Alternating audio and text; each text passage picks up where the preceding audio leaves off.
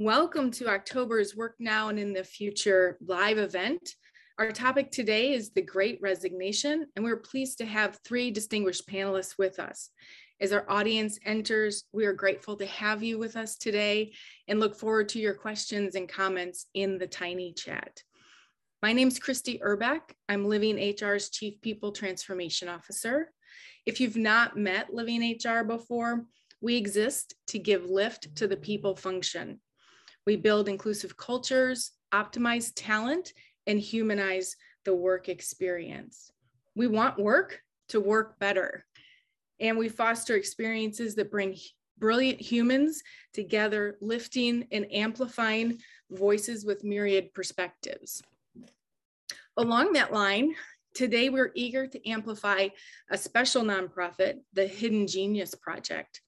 The Hidden Genius Project's mission is to train and mentor Black youth in tech technology creation, entrepreneurship, and leadership skills to transform their lives and community. As we go throughout the session today, you're welcome to click on the link to donate if you'd like. And Living HR is also donating 100% of our proceeds today. Thank you to our amazing panelists for joining us on this adventure as we talk about the great resignation and what it means for employers, employees, and the future of work. Today we, we have with me Jackie Clayton, Vice President of Talent Acquisition and DEI at Textio. We have Marisol Gomez Hughes, Executive Vice President and General Counsel with Wilson HCG, and Darian Michael, CEO and co-founder of Qualifi. Welcome to all of you. And I would love to have each of you spend just a minute introducing yourselves and your company. Jackie, would you kick us off? Absolutely. Thank you so much. I'm really happy to be here. As you mentioned, I am VP of TA and DEI at Textio. And at Textio, we really are looking at helping people with their communication, making it easier by taking away some of those barriers within language that can come into play and help people have more equitable language so that they can help attract more diverse populations and make sure that no one is left behind. Thank you. Thank you, Jackie. Marisol. Hi, thank you. Um, yeah, I'm really excited to be here. And uh, my name is Marisol. I work for Wilson HCG, and I have a really um, long title. And really, all it means is I oversee two support departments here um, HR or people and culture, as we talk about it internally, and um, legal. So I am a lawyer by education and practice. I hope no one um, holds that against me. Um, if it helps, I worked for the, the, the good side, uh, working with the EEOC for a few years before I came in house. Um, but I'm really excited to, to talk um, on this panel today. Um, and as far as our company goes, we are a total talent solution provider um, with a presence in 44 countries. So a truly global total, total talent outsourcing um, company. So if you need any help attracting or retaining some great candidates in the US and abroad, um, please let me know. Thank you, Marisol. And Darian. Yeah, I'm Darian Michael. I'm the co founder and CEO of Qualifi. We are a fully distributed team, but primarily based in the Indianapolis area. And we provide um, a platform that enables the fastest phone interview experience in the world. Um, what we found is that phone interviews are often the biggest bottleneck in the recruitment process. And we've created a platform that lets recruiters create a personal and standardized approach to these interviews um, and allow them to hear from more candidates and move through that process a lot faster, ultimately uh, landing their best candidates much faster. Uh, so, yeah, excited to be here as well um, to learn from Jackie and Marisol and, and through this conversation um, and, and hopefully uh, share my insights as well. Thank you so much, Darian and Jackie and Marisol. I'm thrilled to have you here and be moderating this conversation. So let's get started. The great resignation. You know, it's been uh, attributed to everything from poor recruiting practices and software that screens out talent to a complete failure of companies to understand what is truly important with their employees. And then you add to that this whole global uh, whiplash, burnout, overwhelm, and we have a really complex crisis that is some people getting curious about what to do next and how to handle this and others rebounding to a power and control operating model.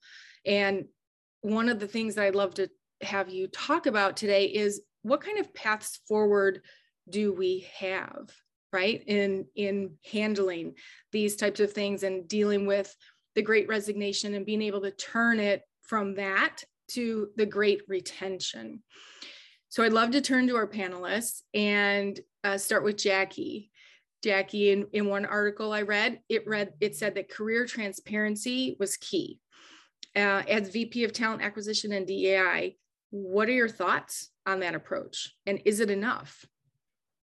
Well i agree i agree with that that transparency is key. And i'll say i don't think it's enough. Um, when speaking about the great resignation and i was talking to Pat Wadors last week and she said something really great that the great resignation is really the great migration. And we can look at it as a reshuffling of talent. And a big part of it stems from how we're working um, because we have distributed and remote teams. A lot of us are have started inviting our work into our homes like we've never had. And I think people want to be selective over what kind of environment they let into their home and they don't want to let anything toxic into those workspaces.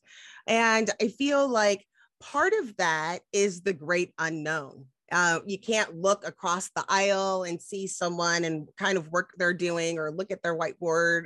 And so that's why transparency is key. Um, something that I uh, always told my kids is that monsters live in the dark right? So a mm-hmm. lot of us in our homes feel like we're not getting enough. We're not getting the information that we need. And we may feel like uncomfortable because we don't have as much control over our, our situations. Mm-hmm. And um, so in looking at it, it's very important to be transparent. Um, but it's also important for people to recognize that they're looking for more. Obviously, at home, the ping pong table and free lunch isn't enough anymore. We're asking for organizations to not just be transparent, but also identify me as a person, as who I am, not just a worker for you. Now I'm inviting you into a home and to have a real partnership, I think is going to be key along with that transparency. It is. And, you know, the article talked about the career transparency being what opportunities do you have within the organization and making sure that all of that is known. And that's much harder to do as a remote workforce. Um, so, Darian, what are you, some of your thoughts in how do we make that transparent? And Jackie, by the way, I love the whole concept of the great migration spot on with that it, because it is a migration to a new way of working and how work shows up in our lives. Um, so Darian, what what thoughts do you have? Yeah, no, that was uh I, I, love that. The uh the monsters live in the dark thing. What I was just as a parent of young children too, I was like, oh, I wonder if that goes over if that goes over well, if they might have a fear of the dark. Um, but uh on on that side, like speaking from being on the other side of the fence. Like right now, I consider myself more uh, building the team, being on the employer side of things. Um, but when I was, uh, you know, an employee at a previous company, that was one of the things that created the most anxiety for me, even as an executive at a at a startup at the time, um, not knowing uh, where I sat in the organization. Uh, you know, we started to bring in new leadership, new roles coming into place, and not understanding what you know my specific role within the company was going to look like you know a couple months a couple years.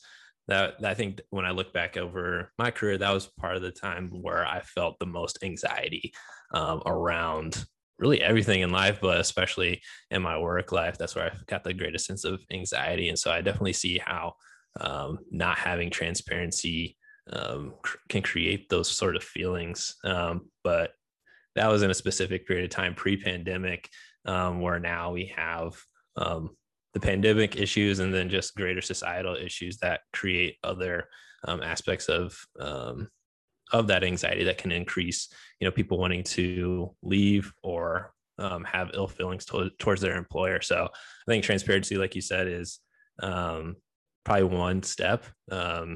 Just leveling the playing field, letting people know where they stand and what the potential looks like. Um, and so they can make better decisions for themselves and feel um, a sense of confidence in where they are in the organization. Um, but but it's probably just a, a starting point, if that makes sense. Yeah. It, it is. And, you know, McKinsey wrote an article recently that was called The Great Attrition or Great Attraction. The choice is yours.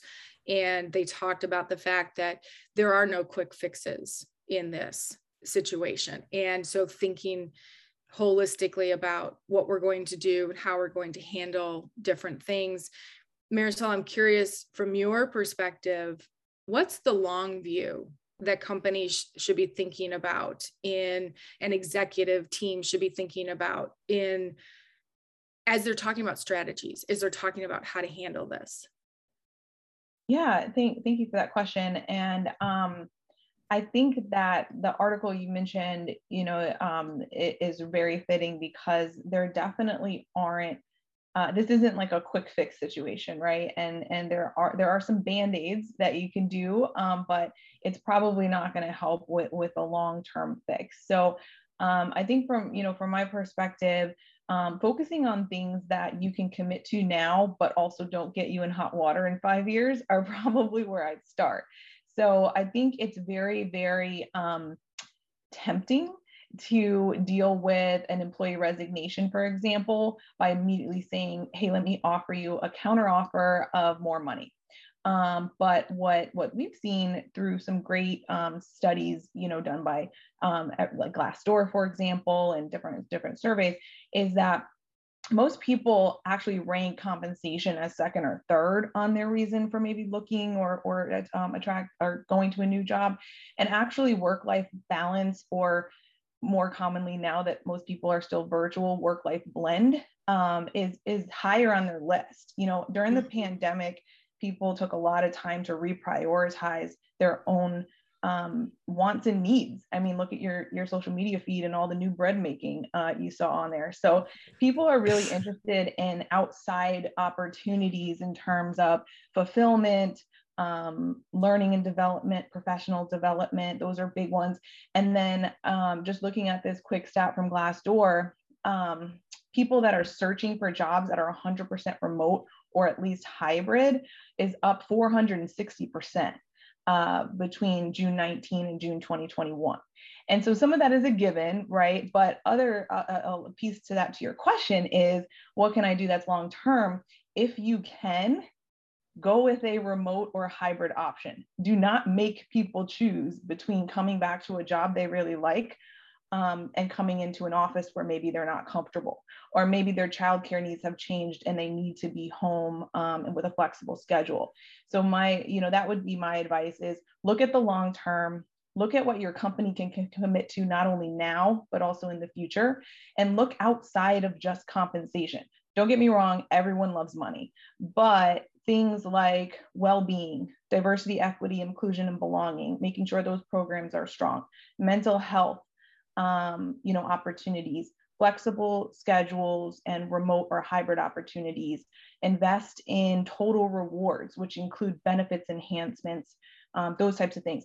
Those actually are less hit to the cash flow and more of benefits that you can commit to now and in the future. I love I love that and I would love to hear Jackie your perspective on the diversity equity inclusion and belonging uh, thought uh, because I think that plays into even something that Darian said earlier about, um, you know, the socio-political situation that we have in, in the world and specifically in the US today. Um, people don't want to see corporations just checking a box on DEI. Um, what are your thoughts on that? So there's a couple of things. Um, one of the things that I think that we need to look at is that we need to be consistent um, when we're looking at offering these uh, solutions, being consistent for all employees. But along with that, we know that what has happened is maybe when I was at work, I was the only Black woman at work. Mm. But when I'm at home, this is my space. Mm. And I invite you in and I can not turn on my Zoom and I can keep you out. Hmm. Right. So when being, when people were being said or being told that they were going to have to be in the office, there was an immediate panic for a lot of underserved or underrepresented organizations that now you're forcing me into an environment where I don't feel safe. And a lot of this has to do with safety, right? But we also need to remember equity when we're talking about diversity and inclusion. The part that people seem to have a hard time with um, consistently is somewhere between inclusion, belonging, and equity seems to be the hardest part, right? So, what we need to look at is if we are going to a fully remote workforce, then our IT team, they don't have to go away. This makes it even more intense for them. We need to make sure that you have access to fast internet service. We might need to upgrade your laptops to make sure that we can have those um, we can communicate using via Zoom or using those virtual environments. Uh, we also need to make sure, kind of to Marisol's point, that we are um, giving you access to various benefits, whether it's a package like Bravely, where you offer coaching to people internally, but then make sure that you have these things that people can become better on their own and that they can you know feel like that's private information that we're not sharing information with the whole company give them options that they can have on their own to make sure you're nurturing the whole person and being consistent. And the reason i bring that up is because there are some people we talk about it as far as oh well we know that a lot of people are taking care of their children the majority of that are women so maybe we should go into this environment. Um, i don't have any children. I have adult children. I have adults that that doesn't mean I want to come into the office right? Mm-hmm. or that doesn't mean that all of a sudden I don't need these other aspects. So we try to make it fair and equitable. And so while you're polling to make sure that people are feeling included and that they belong also make sure you're tapping into people asking what they need in order for this to be successful. And you'd be surprised. Some of them might see say i'd really like an office space I know we remember there's still office spaces for certain people that's worth the investment of a hundred, two hundred, sometimes, you know, a certain amount a month where they feel comfortable. It's a lot cheaper than trying to replace someone that has all that knowledge and talent that they're taking with them to another organization. So I definitely think it's important, but it, we have to look at all of the pieces. And as you're making a change, um, start with equity to make sure that it's going to be fair. Um, it's not fair that someone doesn't get a promotion because the wireless doesn't work in their apartment building, right? So we need to just look at those things to make sure that we're giving, we're leveling the playing field, and it is giving us an opportunity to do that. Mm. Those are really great points. Um, I had not thought about it in terms of I'm inviting you into my space. And so, does it feel safe for you to to be in my space or not that's that's a really wonderful um, call out for us to remember how personal it is because you're now coming into our homes. Um, before we move on i just want to make everyone aware that there is a poll that's uh, open right now. So if you haven't had a chance to respond please take a look at that. And then Darian, what thoughts do you have to piggyback off of or add to what Jackie and Marisol have shared in this? Yeah, I, I was going to second what, what you just seconded around inviting people into.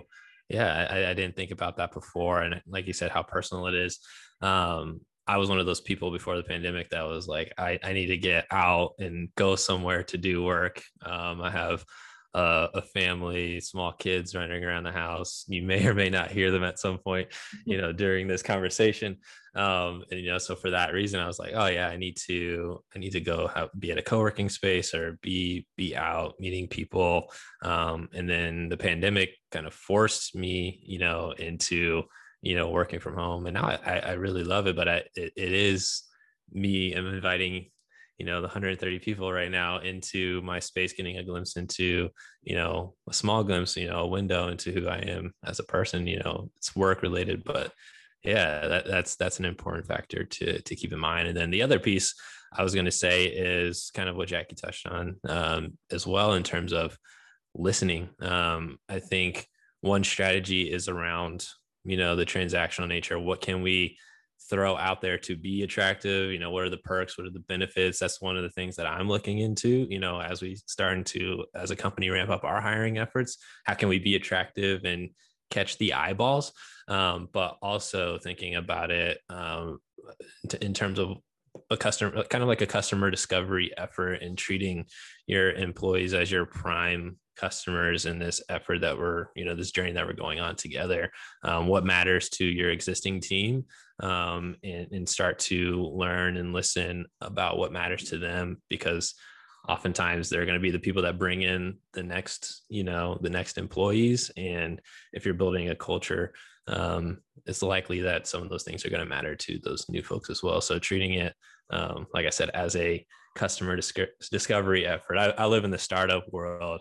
And so you start with you know a small version of something an mvp and you expand on that through learning from your existing customers getting it getting feedback constantly and learning. Um, and so i would apply that to how you're approaching your employee your employee strategy um, and building out uh, what it looks like to um, to attract people and retain them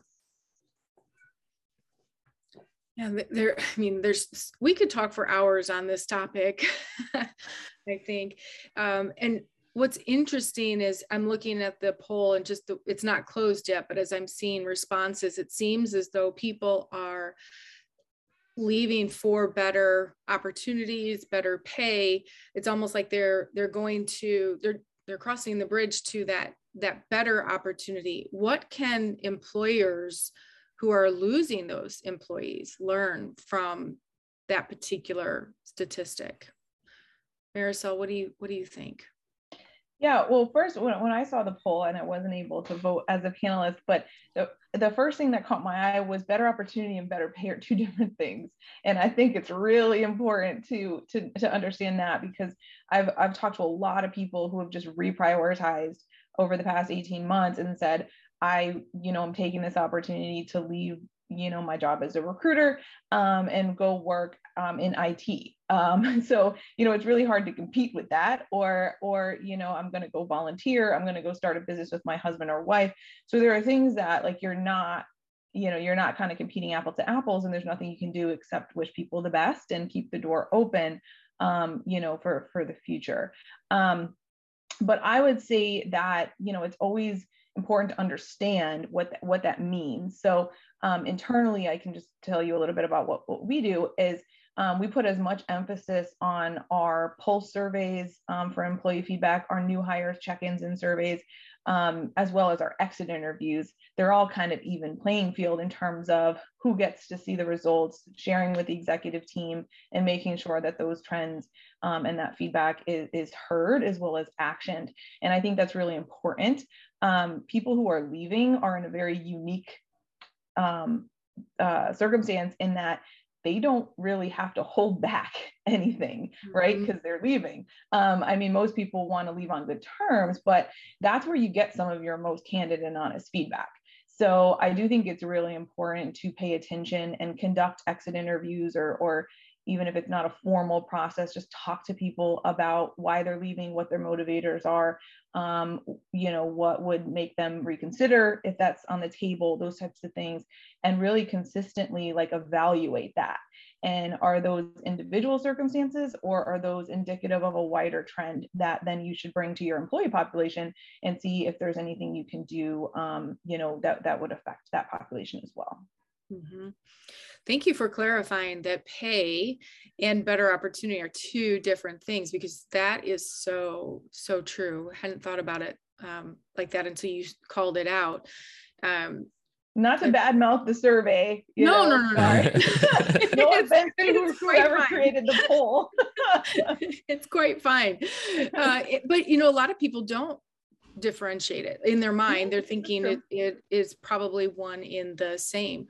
Um, and better opportunity is is so personal mm-hmm. it's you know so such a personal decision um, for for um, people and, and how they are responding to that and what they're they're needing um, e- either jackie or darian do you have thoughts on what employers can learn from people leaving I, I have one piece that because I really appreciate having those exit interviews, making sure that you're having those exit interviews. Um, we also need to start thinking more about when somebody is leaving rather than say this person in this position is leaving um, but also see what talent is leaving where where are the gaps and see if there's any opportunities to hire. Um, mm-hmm. Understanding why somebody's leaving, you also could have that opportunity for somebody else. Uh, not all of us are are equal, and I think it's important that we look at the skills gap, right? Um, and see if we have opportunities to bring other people into our organization where we can give opportunities and also work with the existing team you uh, hopefully you did this last year start looking at career mapping for people internally because every every single business changed one way or another mm-hmm. and so it's important to map the journey internally of where we like to see where the career is going and um, make sure that you're on that path and that you continue to really kind of do some gap analysis or some skills gap analysis um, to rethink where you have opportunities at your organization not just a job title but that they're they're looking for various skills and so we can look for people um, that may be filling those skills that we're we are missing without looking at it just for by title. And I think that's changing as we're looking because we still have a large candidate pool available.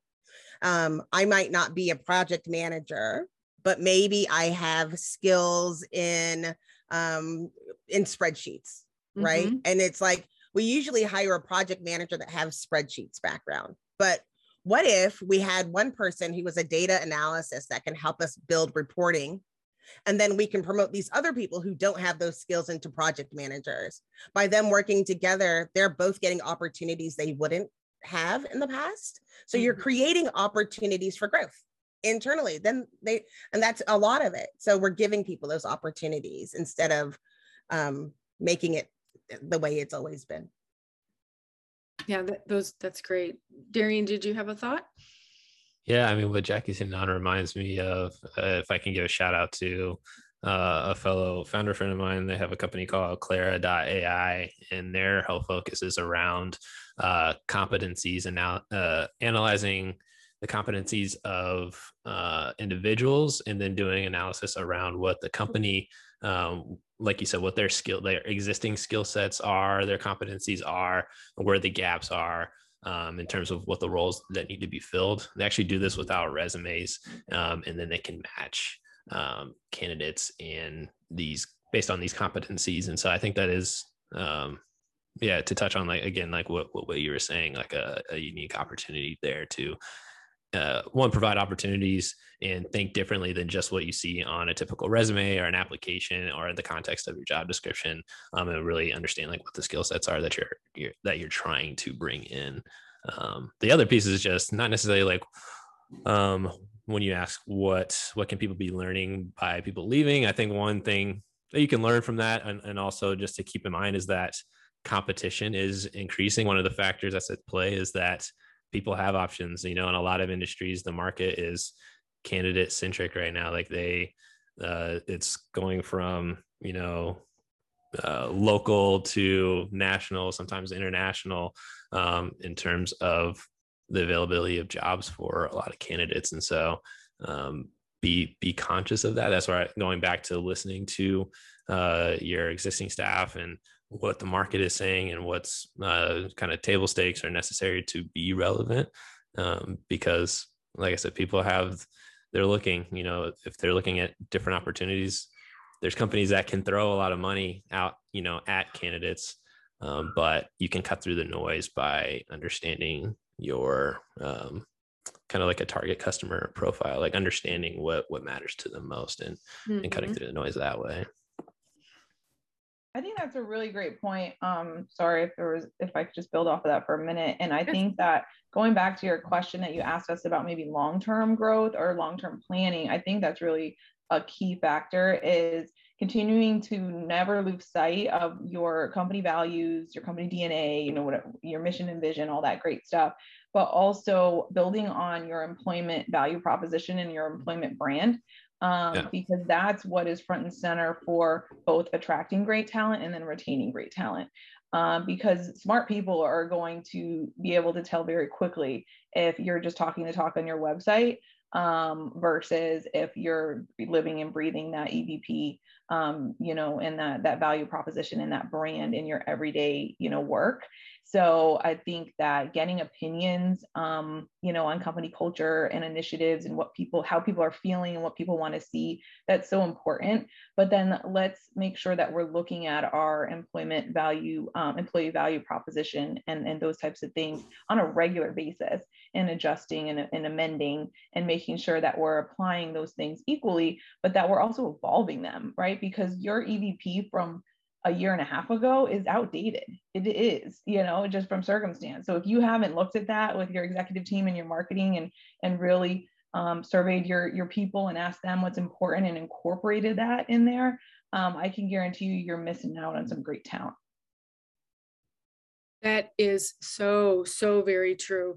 And in fact, one of the articles that I read in preparation for this talked about if you don't, if your company doesn't have a mission or a purpose, behind it that's clearly articulated, uh, you're going to struggle to attract candidates because people are looking for that meaning. They are, again, the McKinsey study uh, sh- showed that people are still grieving. They're grieving real and perceived loss. And finding that meaningful connection through work um, is critical to their well-being and to them staying connected to your organization.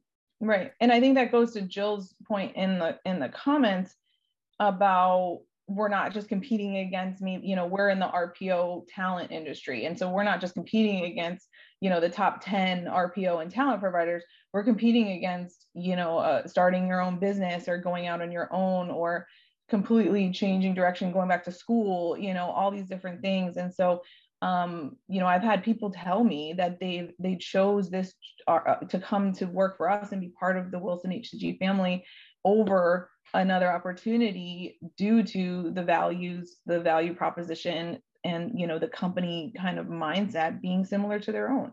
And so i think that you know in the world of where there's so much choice um, you, you, know there are great ways to differentiate yourself. And I, I think that's an important piece of this. Mm-hmm. i think you need to be careful. You need to really watch how you're showing up right? right.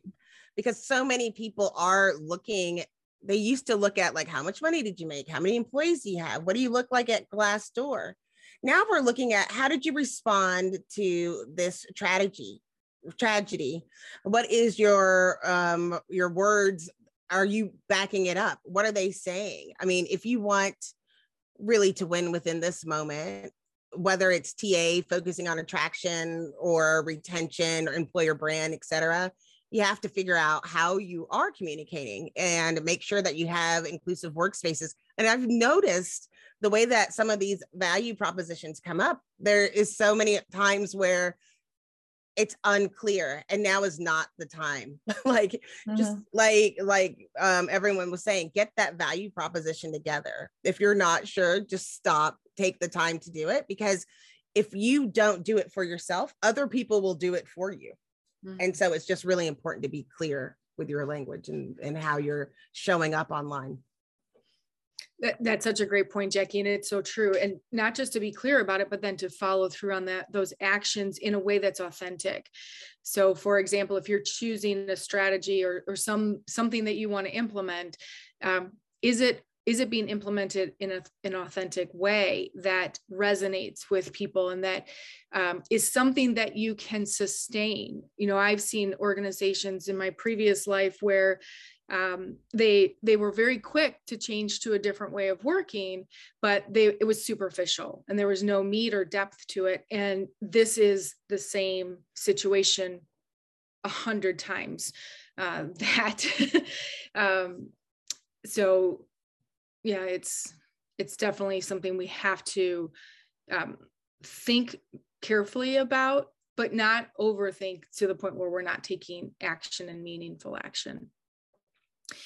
Uh, I am seeing several questions in the Q&A that I thought um, a couple in particular would be interesting to hear the panelists' perspectives. Um, one is about the empathy. So it, the it says, would you all agree that a sense of empathy and emphasis on not delegating, but more collaboration is a way to retain employees? Um, and just expanding in that from a st- standpoint of emotional intelligence, how do we help leaders and other uh, new managers or people that are thrust into a situation where they maybe have not had to think about empathy or express empathy? How do we help well, I want to add something with that, including talking about empathy and whether it's um, delegation or collaboration. So, of course, um, I come from the diversity and inclusion space. Not everybody, to some people, collaboration is the most terrifying thing ever. Now, I've worked at home for like 13 plus years. If I, when I sit in a room with the whiteboard, I just am, I'm always just looking at the door right? I'm used to like mm-hmm. silence and not working in that space. So for me, sometimes collaboration is tough, especially when you're distributed and you're trying to do all of these things and you pray that the postman or post person isn't going to ring the doorbell my dogs aren't going to start barking or whatever right so it's you you really have to pull your people but be empathetic to understand that there are people not just um, distributed, but that people are neurodiverse, people collaborate differently, people communicate differently.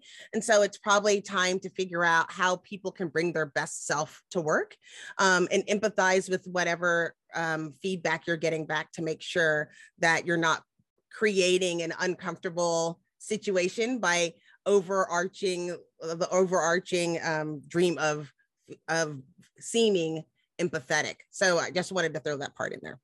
Mm-hmm. I, I think that's such a good point, and I think even the word empathy can mean different things to different people because you know somebody I, I, you know when you look at coaching managers and things like that it's like hey put yourself in your in your team members shoes and make sure that you know you understand that everybody has a different way of communicating and everybody you know you might have some neurodiverse people on your team who who have a very different way of just thinking and processing and things like that um, but i've talked to people where they're like I felt like I was so empathetic and I put myself in the shoes and I did all these things and we were virtual so I couldn't physically hug them but I literally did everything besides that. And then you talk to the person that was in the conversation the same conversation and they're like you know I didn't get any empathy. I felt like I was just talking to a wall and like he or she didn't understand what I was saying. So I think that yes, we can agree. I think everybody on this call would agree that being empathetic is is very important now more than ever because there's just so many other factors going on and so much other noise. And so now more than ever, we need to treat everybody like human beings and put people first and and make sure that we remember that. But I think it's also important to understand that like a one size fits all approach with this is not going to work.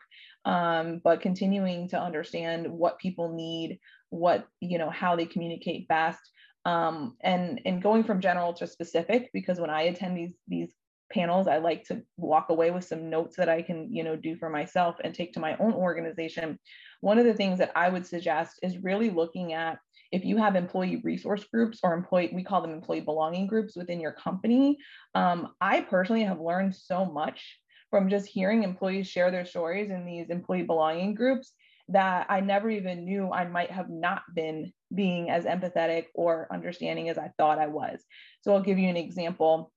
We had um, a fire, we call them fireside chats, where people volunteer to share their stories. And we had uh, one focused on neurodivergence.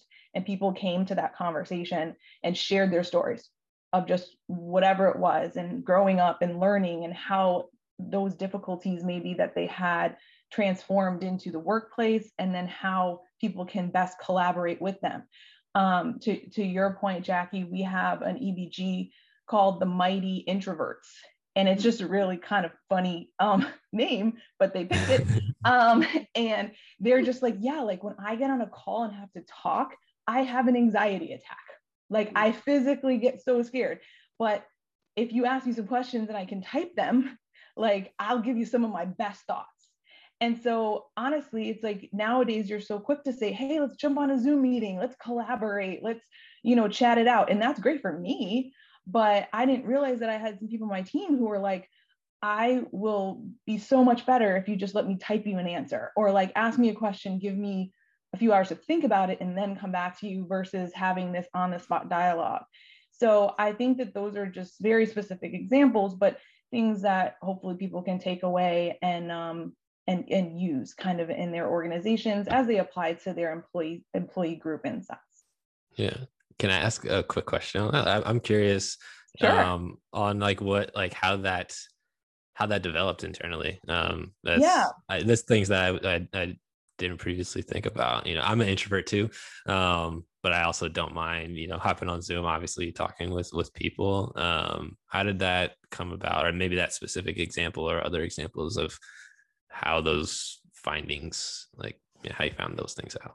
Yeah, well, we lo- took a look at our diversity, equity, including belonging approach. Um, you know, um, probably like a lot of companies did um, about you know two years ago and decided that we needed to look at uh, this a little differently so we've always had you know diversity committee and like you know and, and those types of things.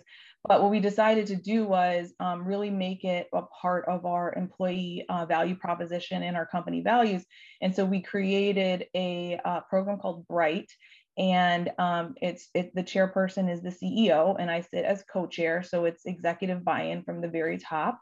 Um, and then we have all these different branches that kind of make up different pieces, and those were all a direct result of employees telling us what they wanted and what what would make them feel more comfortable, and how to make sure everyone was part of the conversation as much as you can when we're talking about 1,500 employees over 44 countries.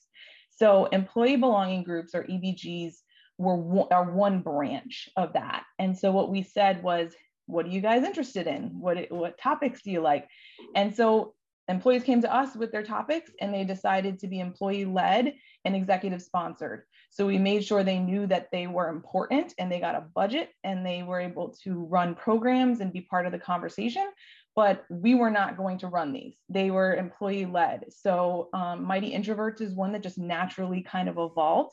We also have like a pride at Wilson for the LGBTQ plus community. We have a parents at Wilson, um, you know, and, and um, veterans at Wilson, like all different kind of that span. Some are a little bit more uh, based on like characteristics, you know, like Hispanic or, you know, African American, et cetera. And some like the introvert is more of a characteristic or personality trait versus something that, you know, is a label, if you will. Yeah. I think that's important because so many people they're like, oh, we have employee resource groups, but you can mm-hmm. also still have organizations that are just interest groups that Correct. still gives you that Correct. sense of belonging. And I'm so glad that um, at Wilson HCG that they thought about that because everyone wants to have a, a space. So that's good that you were able to facilitate that. Good job on that. Yeah, that's really cool and we i mean i can't take credit for it. I, I, it's it's uh, our employees and it's really cool too to see people across all regions so um, just talk about it and and how culturally you know all these things you could be from hong kong from toronto or from tampa but um, you know it kind of affects people the same way. So so it's kind of interesting to see. Yeah. I was gonna say on the question, I don't know if you wanted to move on real quick on the question around like whether empathy uh, can or should be delegated. I think it's like a both and kind of thing. Like, um, like you said, like humans need to treat other humans uh, with dignity and respect. And so, in that regards, I don't think you can delegate empathy. Um, and I love that your team, like you said, has um, executive level buy-in with things like that. And so, I would say a sense of ownership um, in terms of your area of influence um, in spreading, or I guess having empathy in and of yourself and and having that affect the different areas that you influence um, is important. So, um, yeah, absolutely. Um, just I, I, think we have time for one more question that might take a bit to answer it, within the q&a And we have another poll that's come out. Um, but the question is how do you challenge your organization if they don't show up or step in? So, especially in regards to what's happening in the world, and how can you help when the business stance is to have none? What, you know, panelists, what do you think? Um, how, how does an employee have a voice and help an organization, or is it not their place to, you know, let them know or, and say, hey, I think you need to have a, a position here? Jackie, what do you what do you think? Yeah, so I always laugh because it's funny that you're saying that during the Great Resignation right. conversation. Leave. Yeah. And it's like, what do we do when people don't buy in? We fire them. But not every organization is that cut and dry. I, I think that that's kind of the core of this whole conversation of that you need to look at the values of your organization and make sure that they align with yourself, with yours, especially as you're bringing the, you don't want to bring toxic environments to be all around you throughout your day. And you need to make sure that there are, that is an alignment. There is an alignment there. Um, and to me, I always think if you're going to continue to work there, that's your choice, right?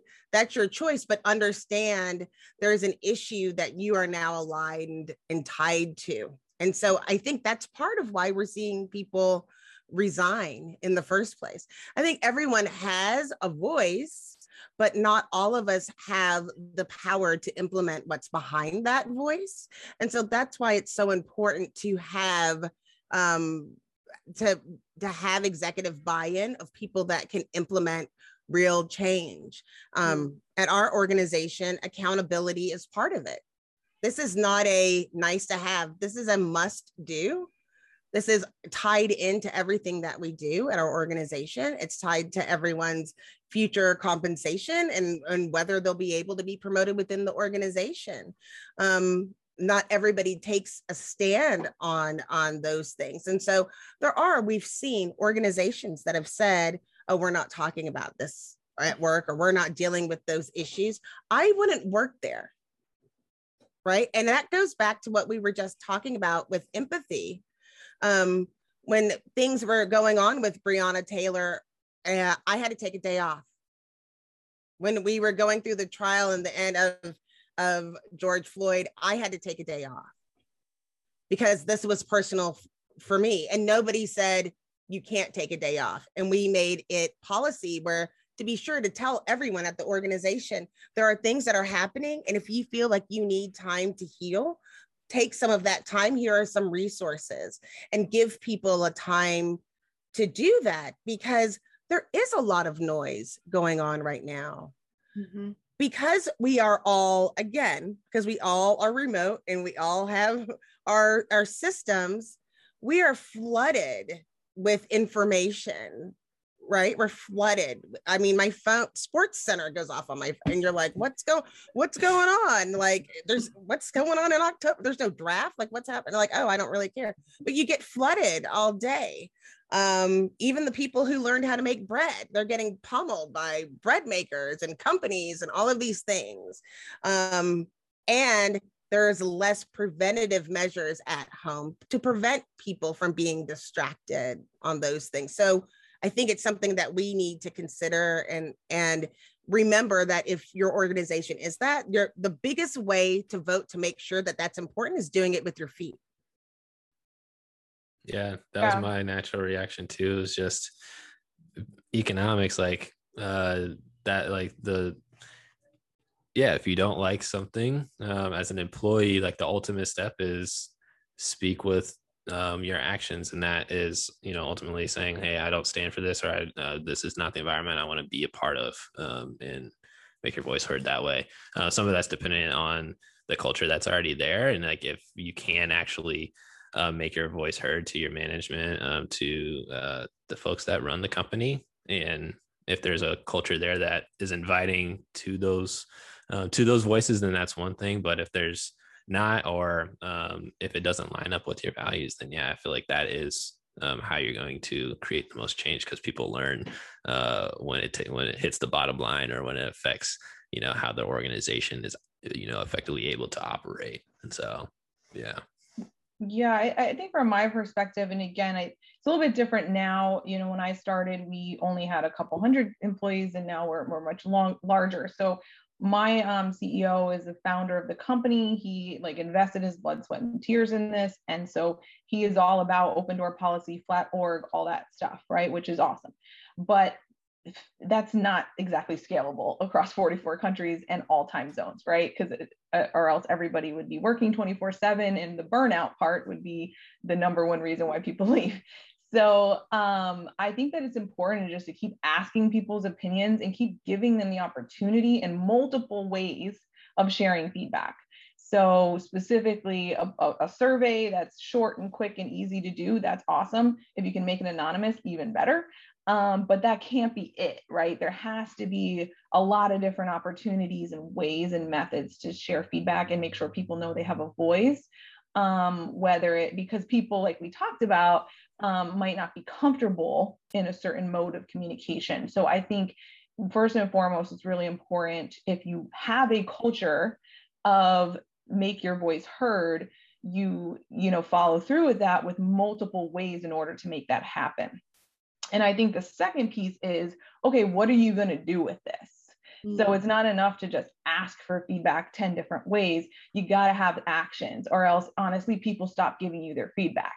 Somebody can only say something so many times and not see any kind of change before they just stop saying it. And that's when they go hit Indeed and Career Builder and Monster.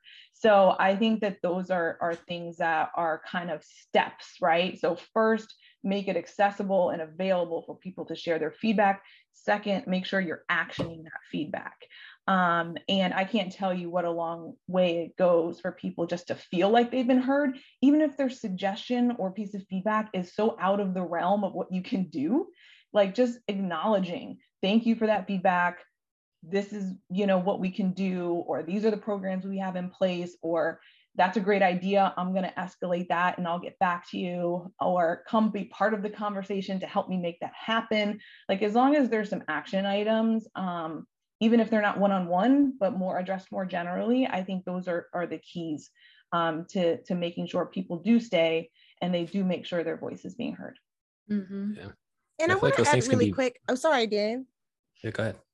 Well, I just wanted to add that's important important too with those resource groups that we were talking mm-hmm. about before everybody goes out and starts building all these resource groups is understanding what are you doing with them right, as right, well. Absolutely. What is the path and letting people the best way to let people know that they've been heard is when you can post this is what we've been told we've put this into consideration this is what we're doing next here is the action plan and you can put mm-hmm. it part um, whether it's in your all hands or you post it on a shared site. But um, it goes back to the very first question about transparency mm-hmm. and letting people know this is what people are saying about this. And you can, you know, you have your your um, cold pricklies and your warm fuzzies like ouch didn't realize that this is what we're doing and let people know um, whether it's working or not maybe more people will join in when they see that you're actually trying to make impact yeah, yeah, I was just gonna say, like,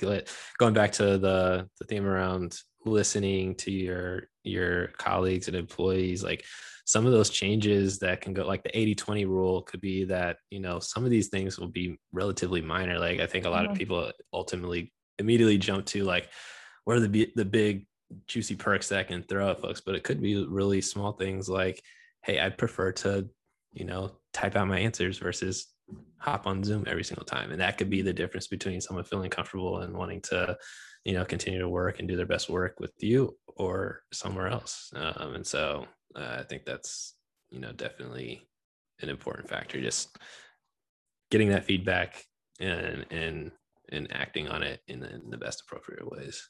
Mm-hmm.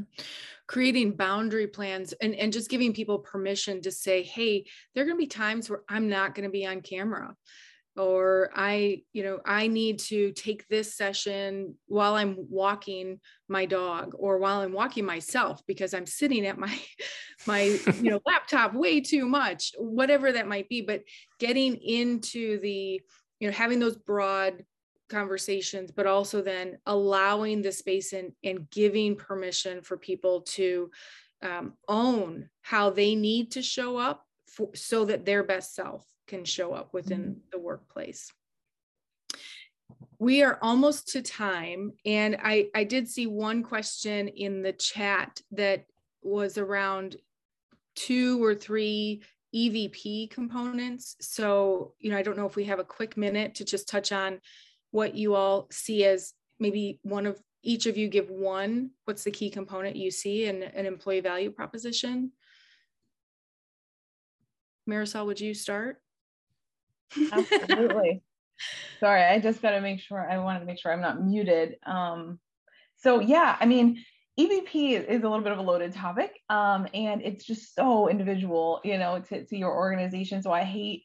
I just want to preface that, and that might be the lawyer part of me that's like, "Hey, disclaimer alert," um, but like, you know, it's not. It can't be one size fits all. But um, that aside, um, for for you know, looking at our company and and our EVP, um, you know, we make sure that it ties to just like the long term established company values, but then also um, the things that we're seeing, you know, from feedback and, and, and evolving. So um, a big piece of our EVP, again, personally to Wilson HCG, is talks about um, how people come first and, and people are why we're in this business. And so we don't have a cool app or a widget on a shelf. All we have is our people. We are a total talent solution. And so if, um, you know, our EVP has to center around people and how we hide you know we we attract the best people we retain the best people and we always strive um, to ensure that as a company we're fostering an environment of inclusion where people feel safe and safe and respected at work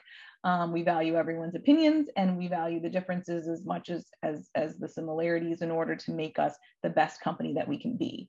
Um, so don't quote me that's not exactly our evp but those are kind of components of it that are very specific to the Wilson HCG kind of outlook and then what service we deliver to our clients, right? Because at the end of the day, that's why we're here. We're not a nonprofit. We're here to make money and we're here to serve our clients. So that's um, th- those are all keys to to the EVP when I'm looking at it internally. Thanks, Marisol. What about for you, Jackie? I think it's important that people understand perceptions before they come up with EVP sometimes that happens like with a partnership between marketing, HR, TA, putting those together.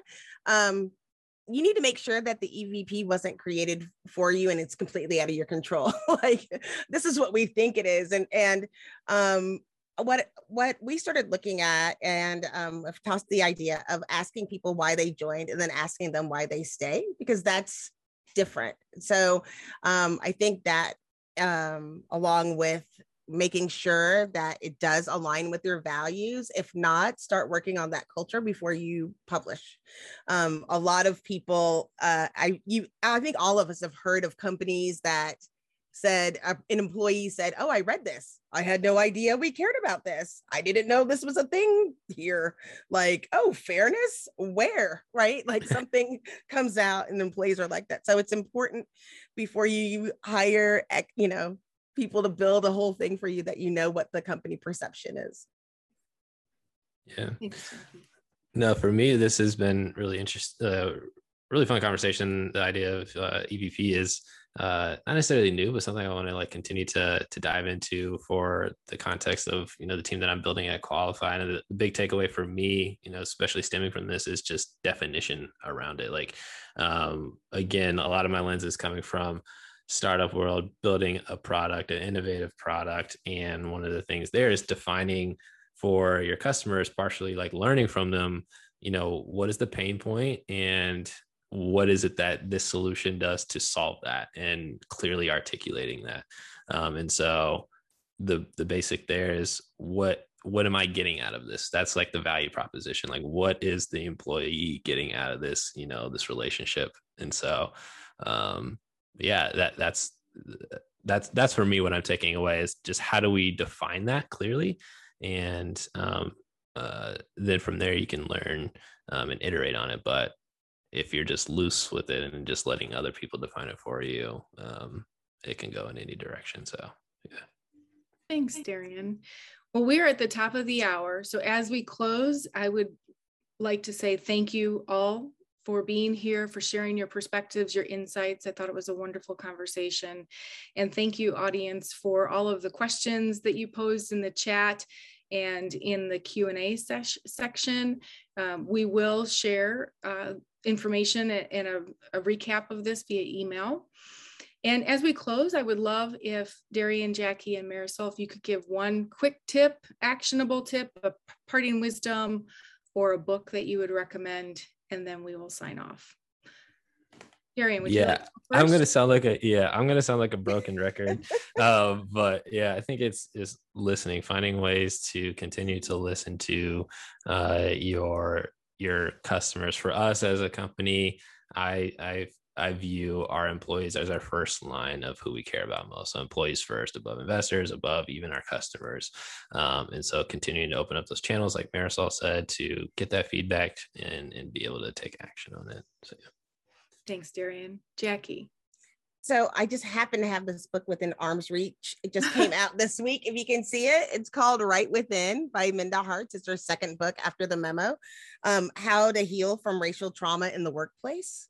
Oh. So I think it's important um, for all of us to look at this if you're healing or to see what others might be feeling. Back to that empathy, I uh, want everybody to get read and study this book. Thank you, Jackie and Marisol. I feel like I gave all my pearls of wisdom out already. I got nothing left. You did have a lot of them, Marisol. I mean, no, I, am not saying, you know, I'm not saying they're great. I'm just saying I threw them out. um, so yeah, no, I would just reiterate what my my esteemed panelists, fellow panelists have said. I think listening and and learning are the two best things we can do, especially as I know we didn't talk about vaccines a ton, but if you're in the US, especially, it's top of mind. And um, I think if that translates over into anything, it's listening, learning, um, and, and, and understanding are the three things we have to do right now more than ever. Don't try to rush towards a one size fits all band aid. Instead, try to take slow steps, try to listen and understand, and then put key things in place that are not only good for now, but also the future. Um, so, so just try to think about those things as you're putting together your long term strategy. And lastly, make sure whatever you're putting in place, your CEO is in because if you say something whether you're an hr person a dei consultant like whatever you like if your ceo isn't behind you you're going to look behind you and and think and you know they're they're not there and and you know you're losing your effect. So please make sure whatever you decide to do for for your people in your company that you have your ceo and your executive team buy in and supporting you all the way. Thank you marisol Thank you all for being with us today. Please check out the Hidden Genius Project if you'd like to support that wonderful nonprofit. And we will look forward to seeing you next month. Have a wonderful day. Be kind to yourself and to others.